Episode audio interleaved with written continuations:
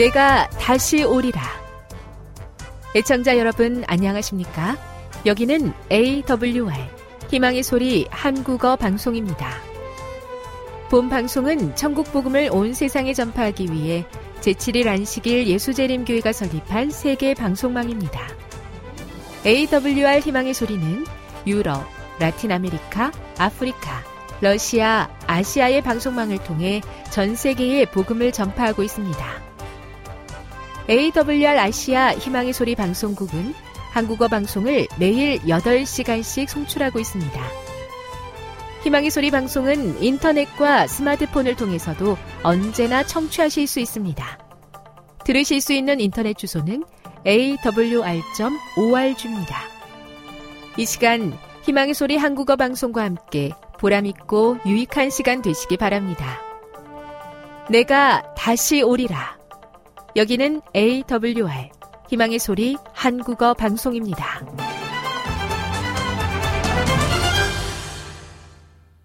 주파수 안내입니다.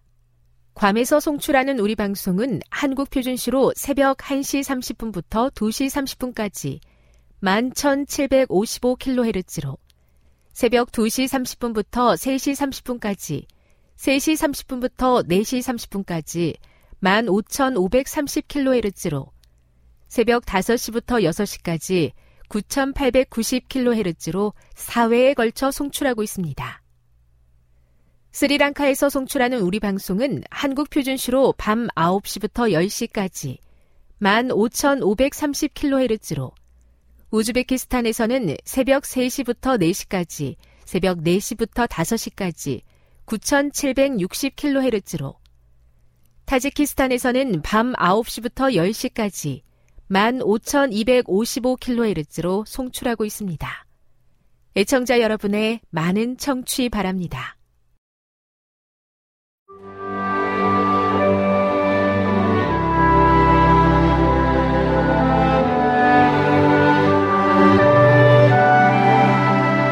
읽어주는 교과 둘째 날 2월 26일 월요일 고난받는 메시아 시편 22편과 시편 118편 22절을 읽어보라.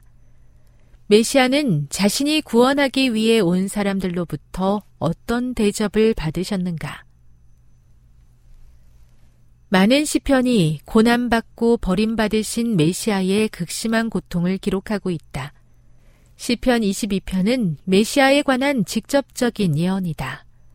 그것은 이 시편의 많은 세부 사항이 역사적으로 다윗 왕이 아닌 그리스도의 죽음과 완벽하게 일치하는 것에서 알 수 있다. 예수님은 십자가 위에서 시편 22편 1절의 말씀으로 기도하셨다. 그리스도께서 세상의 모든 죄를 짊어지심으로 아버지로부터 분리된 고통은 그 두 분의 친밀함, 즉 비교할 수 없는 하나됨의 정도를 통해서만 가늠해 볼 수 있다. 그러나 어떤 크고 깊은 고통도 아버지와 아들 사이의 연합을 깨뜨릴 수 없었다. 완전히 버림받은 가운데 막닥들인 깊은 절망 속에서도 그리스도는 조건 없이 자신을 아버지께 의탁하셨다. 우리의 대리자요 보증인이 되시는 그리스도께 우리 모두의 죄가 놓여졌다. 우리를 율법의 정죄에서 구속하시기 위해 그분은 범죄자로 헤아림을 받으셨다. 아담의 모든 자손의 죄가 그분의 마음을 눌렀다. 불법으로 인하여 생긴 죄에 대한 하나님의 거부하심, 곧 그분의 무서운 진노가 당신의 아들의 영혼을 전율하게 만들었다.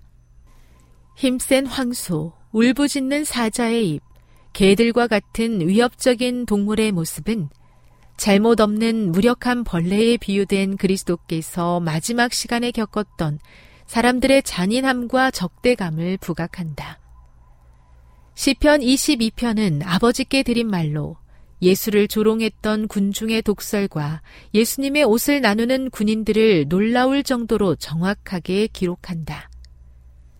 당시 사람들은 그들이 짓밟으려 했던 벌레가 성전의 주요 모퉁이 돌이 되어 성전의 기초를 굳게 할 것임을 거의 이해하지 못했다. 그러나 거절당한 메시아는 죽음에서 부활하신 후 하나님의 백성을 위한 구원의 근원이 되셨다. 그리스도께서는 인류에게 거절당하셨지만 하나님께서는 그분을 하나님의 영적 성전에 살아있는 모퉁이 돌로 삼으심으로 그의 아들을 영화롭게 하셨다. 하나님의 구원의 방법인 이 돌은 거부하는 자들에게는 심판의 돌이 될 것이다. 교훈입니다. 시편 22편은 인류의 죄를 위해 당하는 메시아의 고난에 대한 기록이다. 죄악의 극심한 고통 중에도 그는 아버지를 온전히 의지하고 인류의 구원을 이루셨다. 묵상. 예수님이 십자가에서 우리가 지은 모든 죄에 대한 형벌을 몸소 당하셨음을 깊이 생각해 보십시오. 적용. 그가 우리를 대신해 고난받으셨다는 사실이 지금 우리가 사는 방식에 어떤 영향을 미쳐야 합니까? 당신이 그토록 죄를 미워해야 하는 이유는 무엇입니까? 영감의 교훈입니다. 하나님께서는 예수를 따르는 자들에게 그분이 약속하신 메시아라는 강력한 증거를 주심으로써 예수께서 십자가에 못 박히심으로 인하여 겪게 될 쓰라린 슬픔과 실망 중에서도 저들의 확신을 완전히 잃어버리지 않게 하시고자 계획하셨다. 하나님께서는 모세와 엘리야를 변화산에 보내셔서 그분의 고난과 죽음에 대하여 함께 이야기하도록 하셨다. 하나님께서는 당신의 아들과 이야기할 상대로 천사들을 보내지 않으시고 지상에서 고난을 경험한 자들을 보내셨다. 조기문집 162 주님이 우리를 위해 당한 고통을 어떻게 헤아릴 수 있겠습니까? 우리는 심한 고통 때문에 주님을 잊어버릴 때가 있습니다. 그러나 고통 중에도 우리를 위하시고 기억하신 주님의 사랑에 감사합니다. 항상 주님의 십자가를 기억하게 하옵소서.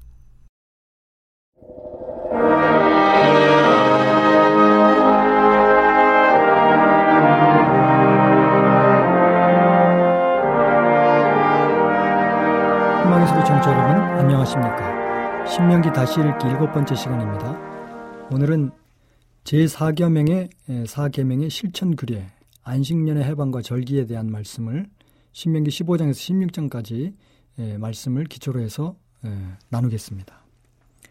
하나님의 명령은 하나님과의 관계, 그리고 사람과의 관계로 확장되며 이 땅에 하나님의 나라를 이루는 것입니다.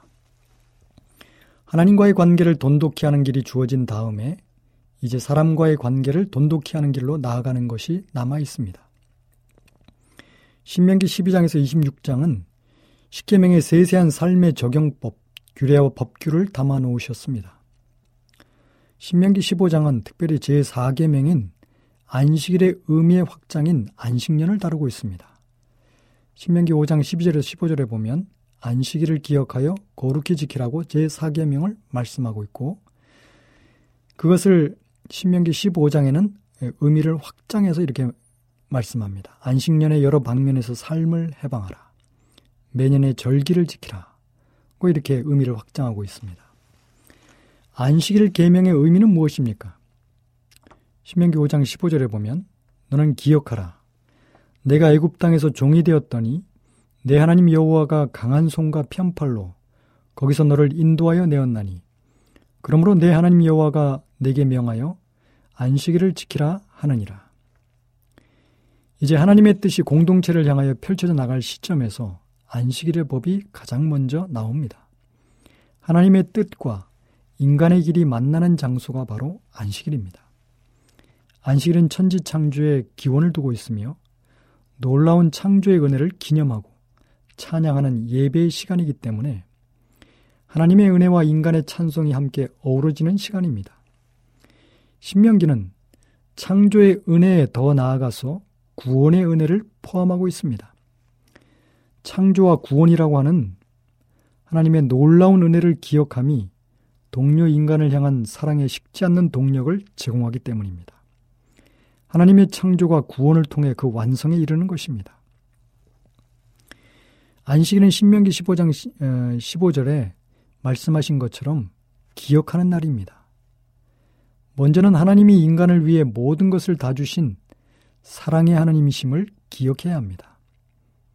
또한 우리를 위해 무엇을 해주셨는지 그 창조의 능력을 기억하는 날입니다. 은혜를 기억할 때 감사의 예배가 나옵니다. 안식일에 기억해야 할 두 번째는 말씀하신 대로 이루어지니 보시기에 좋은 세상이 되었다는 사실입니다. 이처럼 예배는 말씀하신 대로 그대로 순종하는 것입니다. 말씀하신 대로 그대로 순종할 때 하나님의 창조의 역사는 시작되고 결국 보시기에 좋은 사람, 보시기에 좋은 가정, 보시기에 좋은 교회, 공동체, 세상이 이루어져 갑니다. 이것이 바로 안식일 예배입니다.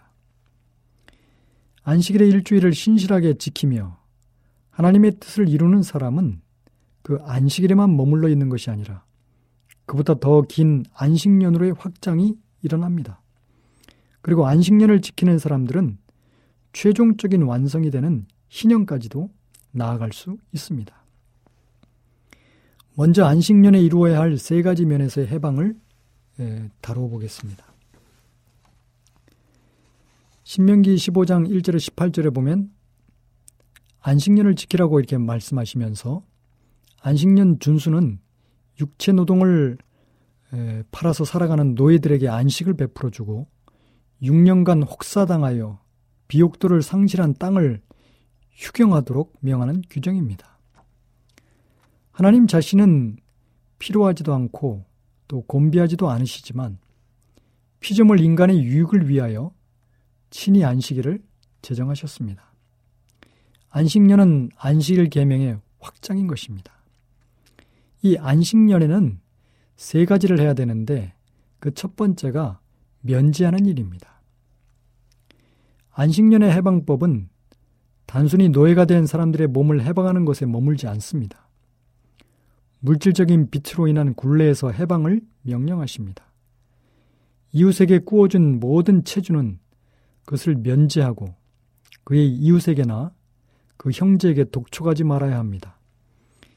이방인에게는 빚 독촉을 할 수 있으나 생계형, 채, 생계형 채무자인 자신의 형제에게는 독촉하지 말고 채무 변제 부담에서 면제해 주어야 합니다.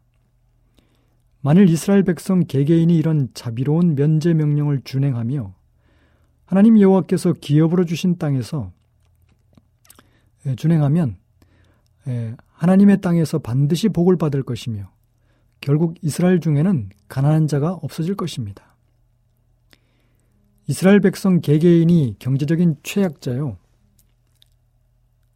생계형 채무자들에게 탕감을 선언해 그들도 재기할 기회를 얻을 수 있기 때문입니다. 하나님 여호와께서 복을 극대화시켜 주심으로 이스라엘은 여러 나라에 꾸어줄지라도 꾸지 아니할 것이고 여러 나라를 통치할지라도 통치를 당하지 아니할 것입니다. 설령 일곱 번째 해 면제년이 가까이 왔다고 해서 궁핍한 형제를 악한 눈으로 바라보며 아무것도 주지 아니하면 그 가난한 형제가 무자비한 그 이웃을 여호와께 호소할 것이며 그것이 가난한 이웃을 외면하고 배척한 그 삶에게 죄가 될 것입니다. 안식년에서 두 번째 해야 될 것은 꾸어주는 것입니다. 즉 구제하는 일입니다. 이스라엘 백성들은 돈을 빌려달라고 요청하거나 먹을 것을 달라고 요청하면 반드시 그에게 주어야 하며 줄 때에도 아끼는 마음을 품지 말아야 합니다. 이 너그러운 나눔과 베품을 보신 하나님께서 가난한 이웃을 동정에 구워주는 그 사람이 하는 모든 일과 그의 손이 닿는 모든 일에 복을 주실 것입니다. 가난한 자를 돌보는 일은 안식년에만 행하는 것이 아니라 생애 전체를 통하여 언제나 행해야 하는 일입니다. 신명기 15장 11절에는 이 모든 명령을 이렇게 요약하고 있습니다. 내가 네게 명령하여 이르노니 너는 반드시 내 땅에서 내 형제 중 곤란한 자와 궁핍한 자에게 내 손을 펼지어다. 세상 법정에서는 이와 같은 것을 다룰 법이 없습니다. 단지 세상의 윤리, 도덕은 이를 부도덕한 것으로 규정 지을 수 있을지라도 그것을 지키게 할 그 어떤 강제력도 없습니다. 그러나 하나님의 백성에게는 비록 눈에 보이지 않을지라도 위와 같은 행위는 명백하게 단죄의 대상이 되는 것입니다. 안식년에 해야 할 세 번째 일은 자유케 하는 일입니다. 가난했기 때문에 자신의 몸이나 노동력을 팔아야 했던 사람들에 대한 해방이 이 안식년에 이루어지, 이루어지는 것입니다. 고대 이스라엘에서는 가난했기 때문에 자기의 몸을 일정 기간 동안 팔아야 했던 사람들이 있습니다. 신명기 15장 12절에서 18절은 가난 때문에 종의 처지로 전락할 수밖에 없었던 사람들을 보호하고자 이 안식년이 제정이 됐던 것입니다. 여섯 해 동안만 종살이를 하게 하고 일곱째 해에는 그 사람에게 자유를 주어서 내보내라고 명하셨습니다. 신명기 15장 12절에서 18절은 노예 해방에 관한 규정입니다. 에브람 링컨이 흑인 노예 해방이 있기보다 훨씬 아주 훨씬 오래전에 이스라엘 신앙은 노예 해방에 대해서 가르쳤습니다. 아무리 종으로 팔려온 사람이라 해도 그가 너의 동족인 히브리 사람이라는 것을 잊어서는 안 된다고 주지하신 것입니다. 또한 그를 너의 형제로 여기라고 했습니다. 신명기 15장은 종으로 부를 수 있는 기간을 여섯 해로 한정시켰습니다. 이렇게 볼 때 일곱째 해는 종으로 살던 사람에게는 희망의 시간이고 종으로 부리던 사람에게는 돈과 물질과 권세를 내려놓는 자기 비움의 시간입니다. 가난한 자에 대한 구제나 종으로 팔려온 자에 대한 배려가 절정으로 치닫는 해가 일곱 번째 해입니다. 한 주간을 살면서 안식일에 집안에 거주하는 모든 사람에게 반드시 쉼을 갖게 해야 했던 것처럼 한 평생을 살면서 일곱째가 되는 때에는 가난한 자들이나 종으로 팔려온 자들에게 모두 삶의 멍에 즉 빚으로부터 벗어나는 기회를 주어야 합니다. 게다가 그 종을 놓아주면서 빈손으로 보내지 말고 넉넉하게 주어서 내보내야 합니다. 이런 일이 며칠 년마다 반복되어야 했습니다. 살면서 안식년의 리듬을 내 삶을 이끄는 거룩한 박자로 살아야 한다는 사실입니다. 그리고 나서 신명기 15장 19절에서 16장 17절에 보면 생활 신앙의 리듬으로서 1년에 세 번의 절기를 지키라고 명하셨습니다. 하나님의 은혜를 기억하고 예배하는 일주일 단위의 안식일 신앙은 1년의 예배의 삶인 절기로 이어집니다. 그리고 7년을 매듭으로 하는 안식년으로 확대가 됐습니다. 그리고 결국 고대 사회에서 한 사람의 평생에 해당되는 50년의 희년으로 확장되어서 평생의 하나님을 예배하는 삶으로 살아가게 되는 것입니다. 절기는 1년의 안식일, 안식일 생활 신앙의 리듬입니다. 절기는 안식일처럼 이 크로노스의 시간을 카이로스 시간으로 살게 하는 하나님의 예, 장치입니다. 땅만 보고 사는 사람에게 하늘을 보는 시간을 하나님께서는 정해 주셨습니다. 사람만 보고 사는 자들에게 하나님을 생각하는 예, 기간을 정해 주셨습니다. 절기는 일상의 단절입니다. 의뢰하던 대로 먹고 마시고 쉬는 것이 아니라 특별한 방식으로 먹고 마시고 쉬어야 했습니다. 그 특별한 방식의 디자인은 철두철미하게 하나님 앞에서 즐거워하는 예배의 뿌리를 두고 있었습니다. 이스라엘은 절기를 따라 사는 백성입니다. 해마다 세 차례의 절기를 지켜야 합니다. 아비벌에는 6월절을 지킵니다. 6월절은 출애굽의 은혜를 기억하는 절기입니다. 신명기 16장 1절에 보면 아비벌을 지켜 내 하나님 여호와께 6월절을 행하라. 이는 아비벌의 내 하나님 여호와께서 밤에 너를 애굽에서 인도하여 내셨습니다. 6월절은 세상에 바로를 섬기던 이스라엘이 하나님을 섬기는 자로 새롭게 태어나게 된 것을 기념하는 절기입니다. 생일을 기억하듯이 이스라엘은 반드시 6월절을 지켜야 합니다. 6월절 다음으로 연결되는 절기는 봄의 곡식 추수라 할 수 있는 77절입니다. 6월절을 기점으로 즉 곡식의 낫을 대는 첫날부터 일곱 주를 지나면 77절이 됩니다. 마지막 세 번째 절기는 여름을 거치며 과일이 모두 익은 후에 가을 추수를 끝내고 지키는 초막절입니다. 아주 풍성함이 넘치는 절기입니다. 신명기 31장 9절에 13절에는 면제년의 초막절에 즉 며칠년 끝해 여호와가 택하신 성소에서 모든 이스라엘이 영토에 거주하는 구성원들을 모아서 율법을 낭독해 공부시키도록 명했습니다. 제사장들과 장로들은 면제년 초막절에 온 이스라엘 교회 이 율법을 낭독하여 듣게 해야 합니다. 느헤미야 8장의 수문학 광장 초막절 행사 때에도 학사 에스라와 레위인들이 율법을 낭독하고 해석해 주었습니다.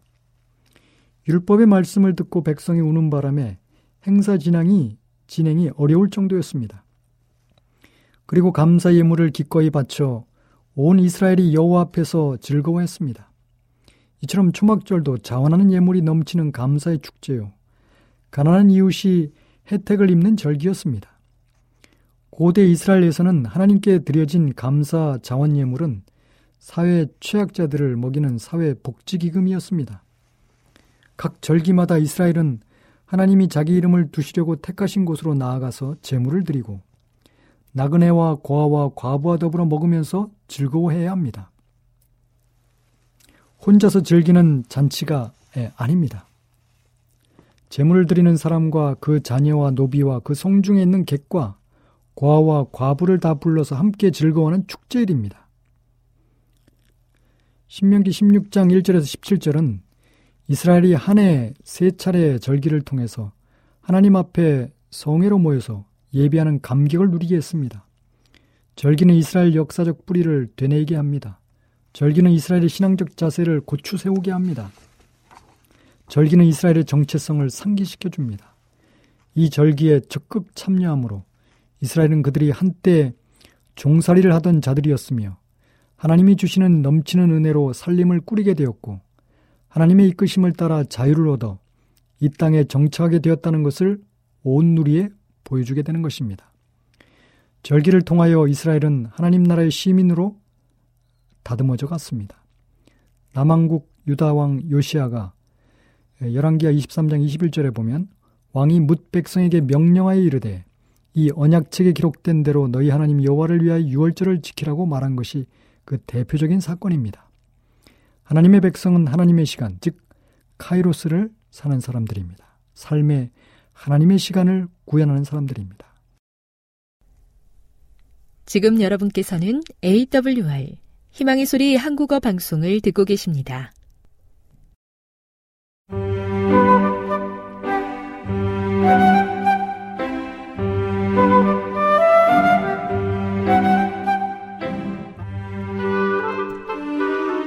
늘 주님이 함께하여 주심에 감사하는 마음으로 이 시간 건강한 생활의 지혜 준비했습니다. 오늘은 진리 탐구에 대해서 알아보도록 하겠습니다. 우리는 우리가 참전하고 있는 대쟁투에서 문제가 되는 것들을 우리가 알고 있는 것보다 더 분명하게 이해할 필요가 있습니다. 우리는 하나님의 말씀이 지닌 진리의 가치, 그리고 큰 기만자에 의해 우리의 마음이 거기서 떠나도록 허용하는 것의 위험을 더 충분히 이해할 필요가 있습니다. 우리의 구속을 위해 요구된 희생의 무한한 가치는 죄가 엄청난 악이라는 사실을 드러냅니다. 죄로 말미암아 인간의 모든 육체적 조직이 손상을 입고 정신은 왜곡되고 생각은 부패했습니다. 죄는 인간의 기능을 퇴화시켰습니다. 밖에서 오는 유혹은 마음속에서 공명을 얻고 발길을 부지중의 죄악으로 향하게 합니다. 우리를 위한 희생이 완전하였던 것처럼 죄의 더러움에서 회복되는 것도 완전해야 합니다. 하나님의 계명은 어떤 악행도 용납하지 않을 것이며 어떠한 불의도 그 정죄에서 벗어날 수 없을 것입니다. 복음의 윤리는 하나님의 품성의 완전성 외에는 그 어떤 표준도 인정하지 않습니다. 그리스도의 생애는 율법의 모든 교훈에 대한 완전한 성취였습니다. 그분은 내가 아버지의 계명을 지켰다고 말씀하셨습니다. 그분의 생애는 순종과 봉사에서 우리의 모본입니다. 하나님만이 마음을 새롭게 할 수 있으십니다. 너희 안에서 행하시는 이는 하나님이시니 자기의 기쁘신 뜻을 위하여 너희로 소원을 두고 행하게 하시나니 그러나 우리는 너의 구원을 이루라는 명령을 받습니다. 연약하고 간헐적인 노력 몇 번으로 잘못이 바로잡히거나 행동의 개혁이 이루어질 수 없습니다. 품성 형성은 하루나 일년의 일이 아니고 평생의 일입니다. 자아를 정복하기 위한 거룩함과 하늘을 얻기 위한 투쟁은 필생의 싸움입니다.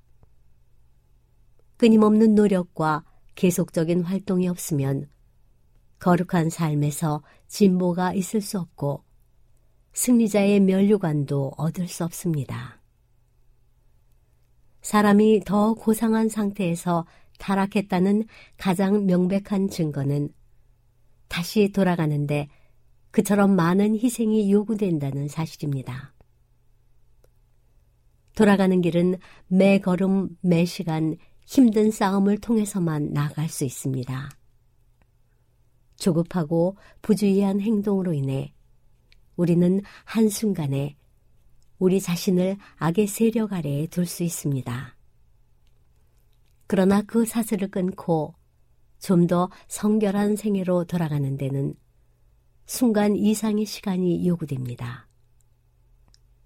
목적을 설정하고 일을 시작할 수 있을 것이나 그 일을 성취하는 데는 노력과 시간과 인내와 참음과 희생이 요구될 것입니다. 우리는 충동에 의해 행동하도록 자신을 용납할 수 없습니다. 우리는 잠시도 방심할 수 없습니다. 무수한 유혹에 둘러싸여 있는 우리는 단호하게 저항해야만 하며 그렇게 하지 않으면 정복당할 것입니다. 우리의 사업을 마치지 못한 채 생의 끝을 맺는다면 영원히 잃어버린 바 될 것입니다. 사도 바울의 생애는 자아와의 끊임없는 싸움이었습니다.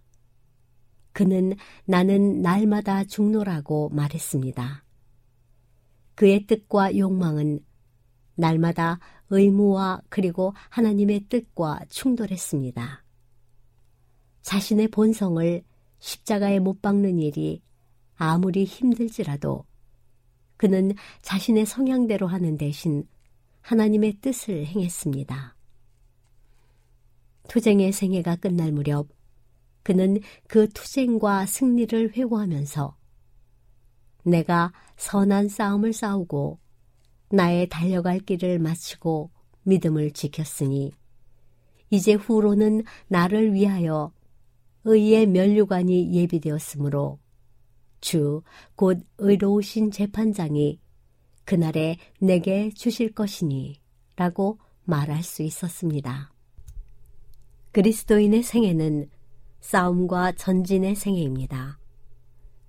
이 싸움에서 노연할 길은 없습니다. 계속해서 끈기 있게 노력해야 합니다. 사단의 유혹에 계속해서 승리하는 것은 끊임없는 노력을 통해서 이루어집니다. 그리스도인의 성실성을 강력한 힘으로 추구해야 하며 목적을 변치 않는 결연한 자세로 유지해야 합니다. 누구든지 자신을 위해 엄격하고 끈질기게 노력하지 않으면 향상하지 못할 것입니다. 모든 사람은 혼자 힘으로 이 싸움에 참전해야 합니다. 어느 누구도 우리의 싸움을 대신 싸워줄 수 없습니다. 우리는 개인적으로 이 싸움을 감당할 책임이 있습니다. 비록 노아, 욥, 다니엘이 이 땅에 살아있을지라도 그들은 그들의 의로서 그 아들도 딸도 구원할 수 없습니다. 정통해야 할 그리스도인 과학, 곧 하늘이 땅보다 높은 것처럼 어떤 인간의 과학보다 더 깊고 넓고 높은 과학이 있습니다. 마음을 단련하고 교육하고 훈련할 필요가 있습니다. 왜냐하면 우리는 타고난 경향과 맞지 않는 방법으로 하나님을 섬겨야 하기 때문입니다. 악으로 기우는 선천적 혹은 후천적 성향을 극복해야 합니다. 그리스도의 학교에서 배우는 사람이 되기 위해 흔히 한평생 받은 교육과 훈련을 버리지 않으면 안 됩니다. 우리의 마음은 하나님 안에서 확고해지도록 교육을 받아야 합니다. 우리는 생각하는 방식을 유혹에 저항할 수 있도록 만들어야 합니다. 우리는 위를 쳐다보는 법을 배워야 합니다. 우리는 하나님의 말씀의 원칙, 곧 하늘처럼 높고 영원한 원칙이 우리의 일상생활에서 어떤 의미인지 이해해야 합니다. 모든 행동, 모든 말, 모든 생각은 이 원칙에 일치해야 합니다. 모든 것은 그리스도와 조화를 이루어야 하며 그분께 복종해야 합니다.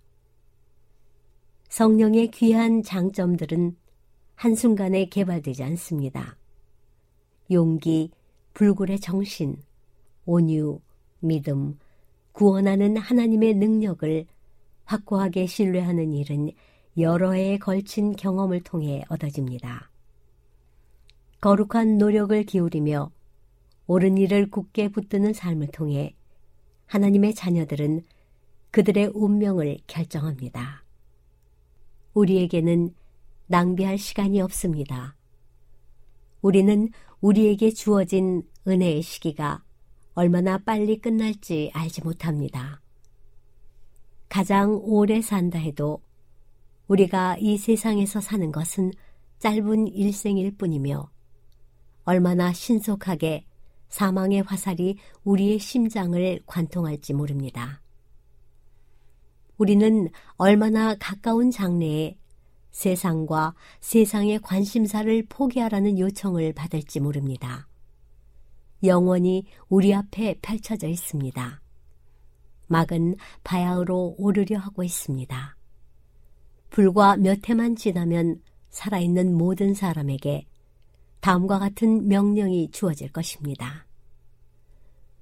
불의를 하는 자는 그대로 불의를 하고 의로운 자는 그대로 의를 행하고 거룩한 자는 그대로 거룩하게 하라.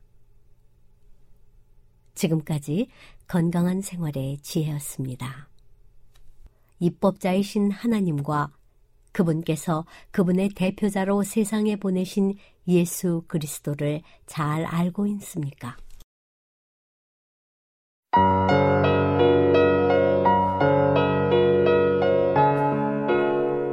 창세기 21장 1절 사라가 이삭을 낳다.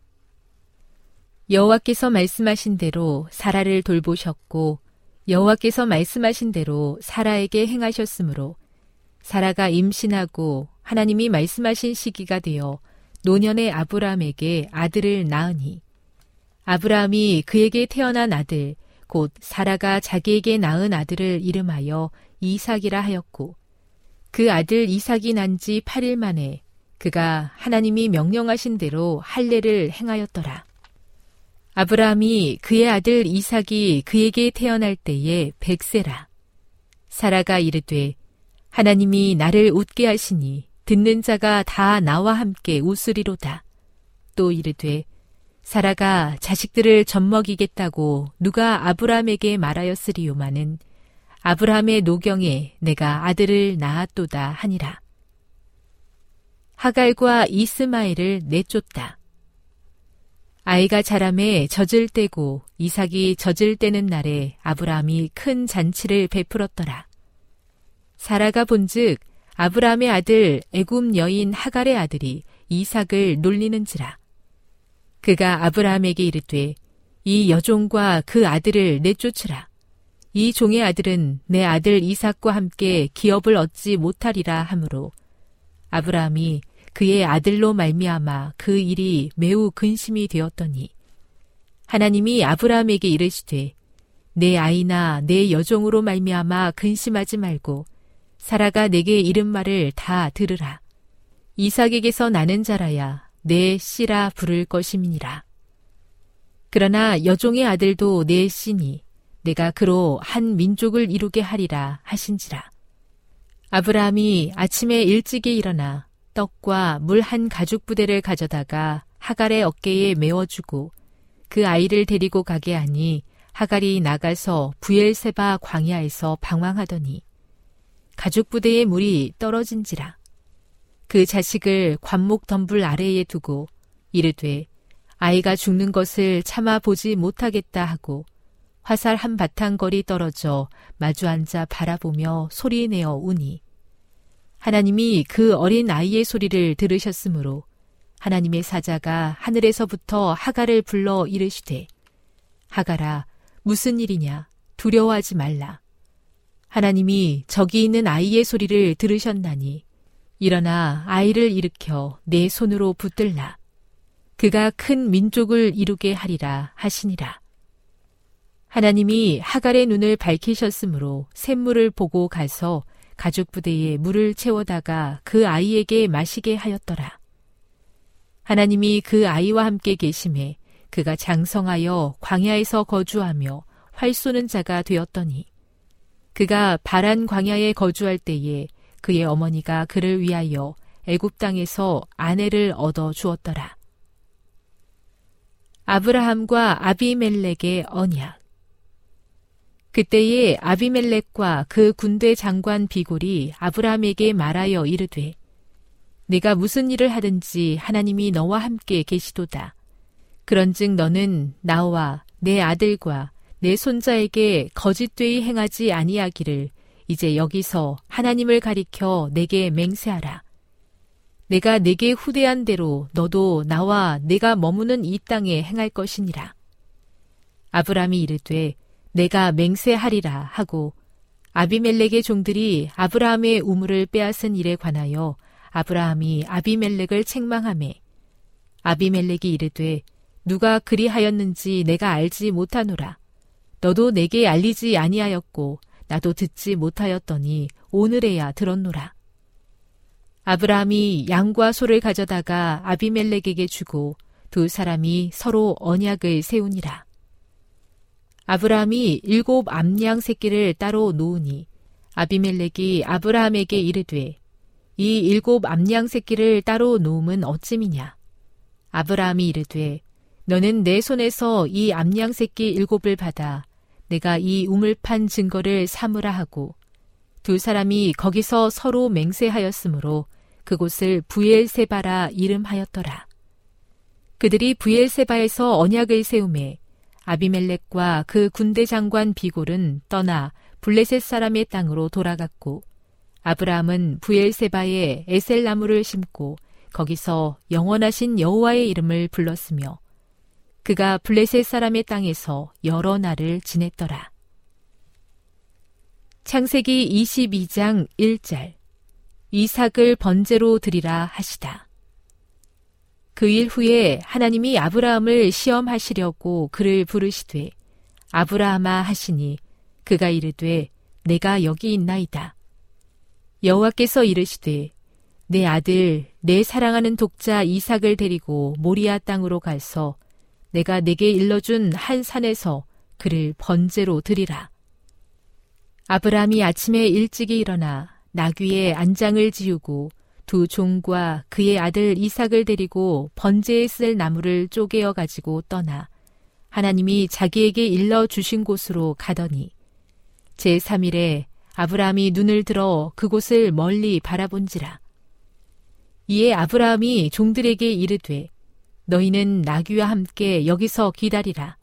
내가 아이와 함께 저기 가서 예배하고 우리가 너희에게로 돌아오리라 하고 아브라함이 이에 번제 나무를 가져다가 그의 아들 이삭에게 지우고 자기는 불과 칼을 손에 들고 두 사람이 동행하더니 이삭이 그 아버지 아브라함에게 말하여 이르되 내 아버지여 하니 그가 이르되 내 아들아 내가 여기 있노라 이삭이 이르되 불과 나무는 있거니와 번제할 어린 양은 어디 있나이까 아브라함이 이르되 내 아들아 번제할 어린 양은 하나님이 자기를 위하여 친히 준비하시리라 하고 두 사람이 함께 나아가서 하나님이 그에게 일러 주신 곳에 이른지라.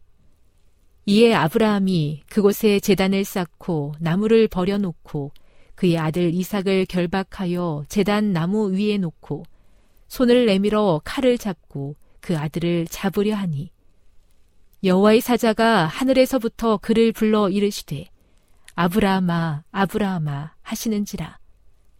아브라함이 이르되 내가 여기 있나이다 하매 사자가 이르되 그 아이에게 내 손을 대지 말라. 그에게 아무 일도 하지 말라. 내가 내 아들 내 독자까지도 내게 아끼지 아니하였으니 내가 이제야 내가 하나님을 경외하는 줄을 아노라 아브라함이 눈을 들어 살펴본즉 한 순양이 뒤에 있는데 뿔이 수풀에 걸려 있는지라. 아브라함이 가서 그 수량을 가져다가 아들을 대신하여 번제로 드렸더라. 아브라함이 그 땅 이름을 여호와 이레라 하였으므로 오늘날까지 사람들이 이르기를 여호와의 산에서 준비되리라 하더라. 여호와의 사자가 하늘에서부터 두 번째 아브라함을 불러 이르시되 여호와께서 이르시기를 내가 나를 가리켜 맹세하노니 내가 이같이 행하여 내 아들 내 독자도 아끼지 아니하였은즉 내가 내게 큰 복을 주고 내 씨가 크게 번성하여 하늘의 별과 같고 바닷가의 모래와 같게 하리니 내 씨가 그 대적의 성문을 차지하리라. 또 내 씨로 말미암아 천하 만민이 복을 받으리니 이는 내가 나의 말을 준행하였음이니라 하셨다 하니라. 이에 아브라함이 그의 종들에게로 돌아가서 함께 떠나 부엘세바에 이르러 거기 거주하였더라. 나홀의 후에 이 일 후에 어떤 사람이 아브라함에게 알려 이르기를 밀가가 당신의 형제 나홀에게 자녀를 낳았다 하였더라. 그의 맏아들은 우스요, 우스의 형제는 부스와 아람의 아버지 그무엘과 게셋과 하소와 빌다스와 이들랍과 부두엘이라. 이 여덟 사람은 아브라함의 형제 나홀의 아내 밀가의 소생이며 부두엘은 리브가를 낳았고 나홀의 첩 루마라 하는 자도 데바와 가함과 다하스와 마아가를 낳았더라.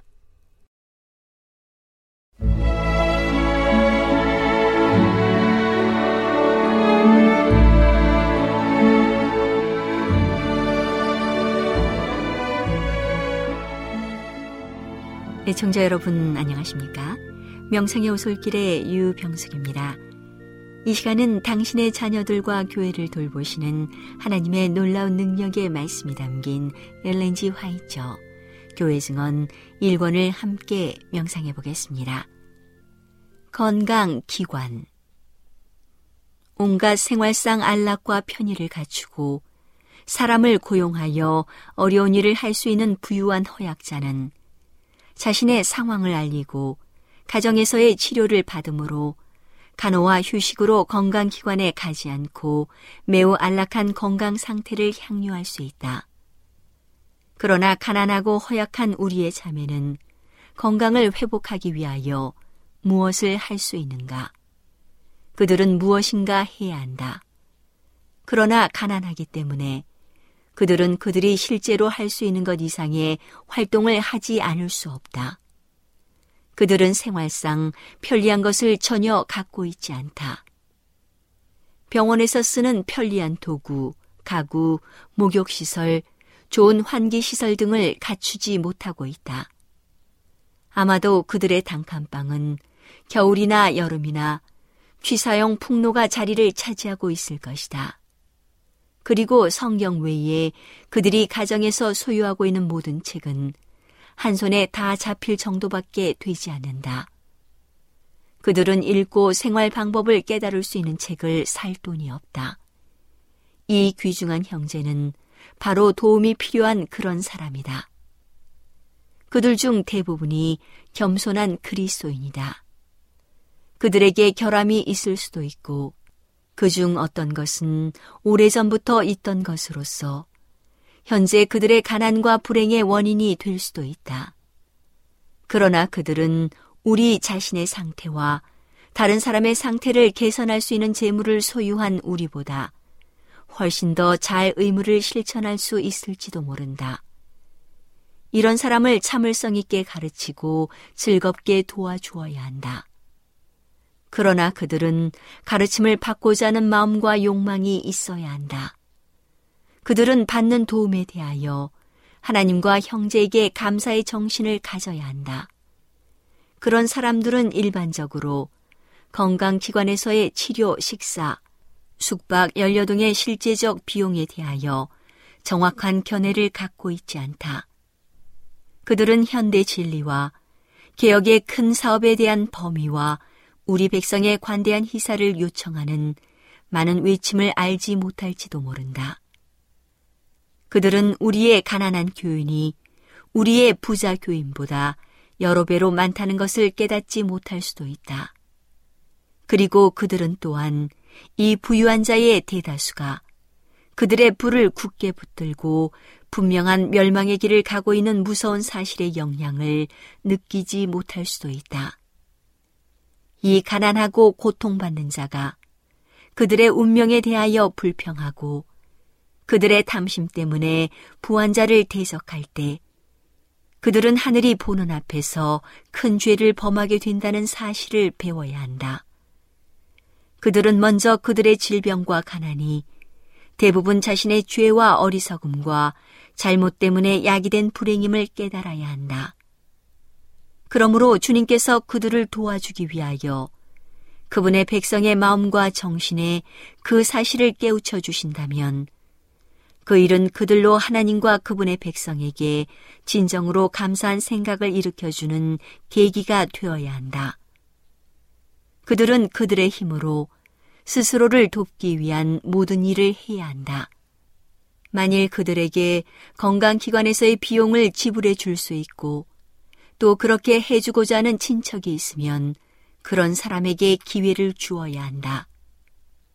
어느 정도 건강기관의 자선의 대상이 되어야 할 가난하고 병든 많은 사람을 고려하여 그리고 현재의 자금의 결핍과 시설의 부족 때문에 그런 사람이 그 기관에 머무는 기간이 짧아야 한다.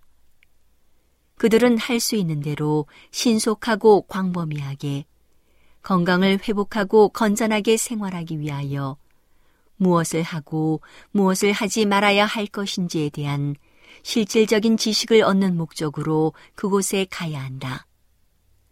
그들이 그 기관에 있는 동안에 듣는 강의와 가정에서 생활하는 법을 배울 수 있는 좋은 서적이 그런 사람이 주로 의지할 것이 되어야 한다. 그들은 그 기관에서 보내는 몇 주 동안에 어느 정도 회복이 될 수 있겠지만 동일한 원칙을 실천함으로 가정에서 더 많은 회복을 얻을 것이다. 그들은 몇 주일 안에 치료를 받기 위하여 의사를 의존하지 말고 천연 치료법을 배워 생활하도록 해야 한다. 이 일은 건강기관에 머물러 있는 몇 주 동안에 시작될 수 있지만 그것이 완성되는 데는 가정에서의 올바른 습관을 통하여 여러 해가 요할 수 있다. 어떤 사람은 이 세상에서 소유하고 있는 것을 모두 건강기관에서 쓰고 고통이 크게 제거되어 그의 가정과 옛 생활 습관으로 되돌아가므로 불과 몇 주일 혹은 몇 달 안에 이전보다 훨씬 더 건강 상태가 나빠질 수도 있다. 그는 아무것도 얻은 것이 없다. 그는 그의 제한된 재물을 헛되이 다 써버렸다. 건강개혁과 건강기관의 목적은 현재의 고통을 진정시켜주기 위한 일회분의 진통제나 순간적인 통증 제거제와 같은 것이 아니다. 결코 그런 것이 아니다. 그 큰 목적은 질병을 제거하고 저항하도록 천연에게 기회를 주게끔 생활하는 법을 사람들에게 가르치는 데 있다. 우리 백성 중 고통당하는 자에게 나는 낙심하지 말라고 말하고 싶다. 하나님은 그분의 백성과 그분의 사업을 버리지 않으셨다. 오늘은 당신의 자녀들과 교회를 돌보시는 하나님의 놀라운 능력의 말씀이 담긴 엘렌지 화이처 교회 증언 1권을 함께 명상해 보았습니다. 명상의 오솔길이었습니다.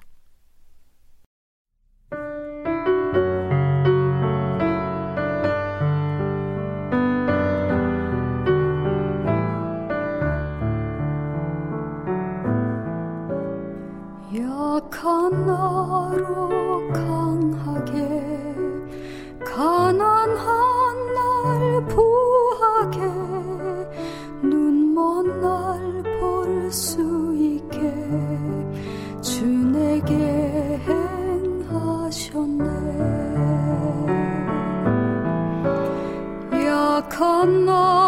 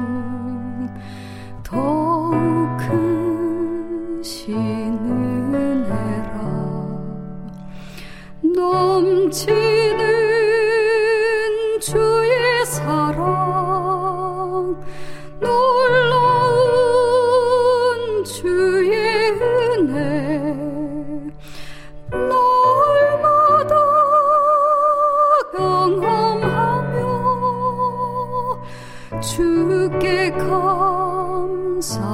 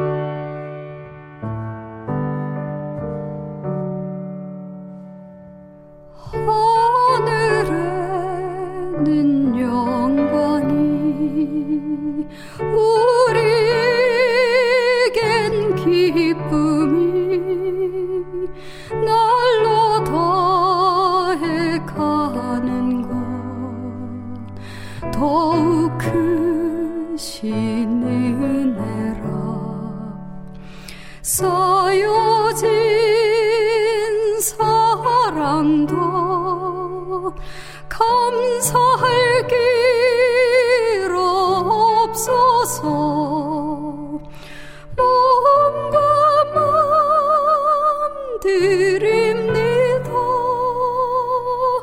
진정 감사합니다.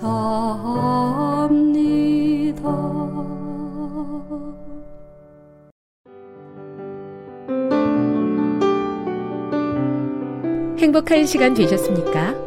지금까지 여러분께서는 AWR 희망의 소리 한국어 방송을 청취하셨습니다. 방송을 청취하시고 문의를 원하시는 분은 우편번호 02461 대한민국 서울시 동대문구 이문로 1길 11 희망의 소리 방송부 앞으로 편지나 엽서를 보내주시거나 지역번호 02-3299-5296에서 8번으로 전화 주시기 바랍니다. 지금까지 함께 해 주신 애청자 여러분들께 감사드립니다. 애청자 여러분, 다음 이 시간까지 하나님 안에서 늘 평안하십시오. 감사합니다. 내가 다시 오리라.